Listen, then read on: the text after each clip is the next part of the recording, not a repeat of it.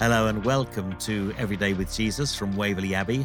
Today is Monday, March the 7th, and our subject is loneliness and solitude. We're reading from Genesis chapter 2, verses 18 to 25. And in verse 18, the Bible says, The Lord said, It is not good for the man to be alone. I will make a helper suitable for him. The word good means suitable and any ethical sense we associate with the word, such as to do a good deed, is a really quite modern concept. This meaning fits our text admirably, for God sees that it is unsuitable for Adam to be alone. There is recognition that just as God is Trinity, three persons in one essence, humanity is in need of community to flourish.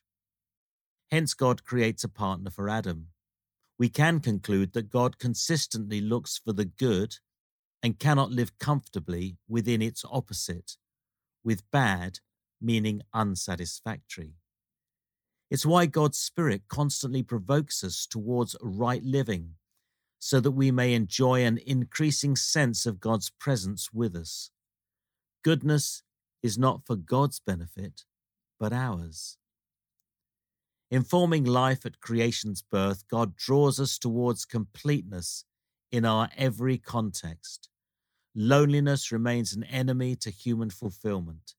It leads us towards discouragement and dejection, a sense of exclusion from community. However, solitude is the space we all require to explore a greater understanding of ourselves where and why we live as we do, and also to develop our personal encounter with God.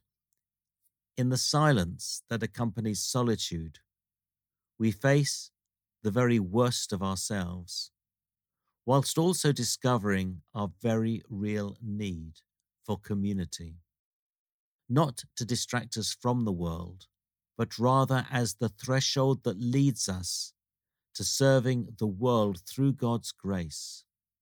Solitude acts as God's workshop for human development. Now, perhaps it would be good to ask yourself when and where do you find community or a sense of escape? Community deepens our sense of identity and belonging. Solitude reveals our need for it. Let's pray together. Lord, help me to learn the difference between loneliness and solitude and build community effectively with others. Amen. And other verses to consider Genesis 32, verses 22 to 32, 1 Kings 17, verses 2 to 16, Luke chapter 4, verses 1 to 14, and 38 to 44. Thank you for joining me today, and let's do so all over again tomorrow with Every Day with Jesus. But for now, from me, it's goodbye and God bless.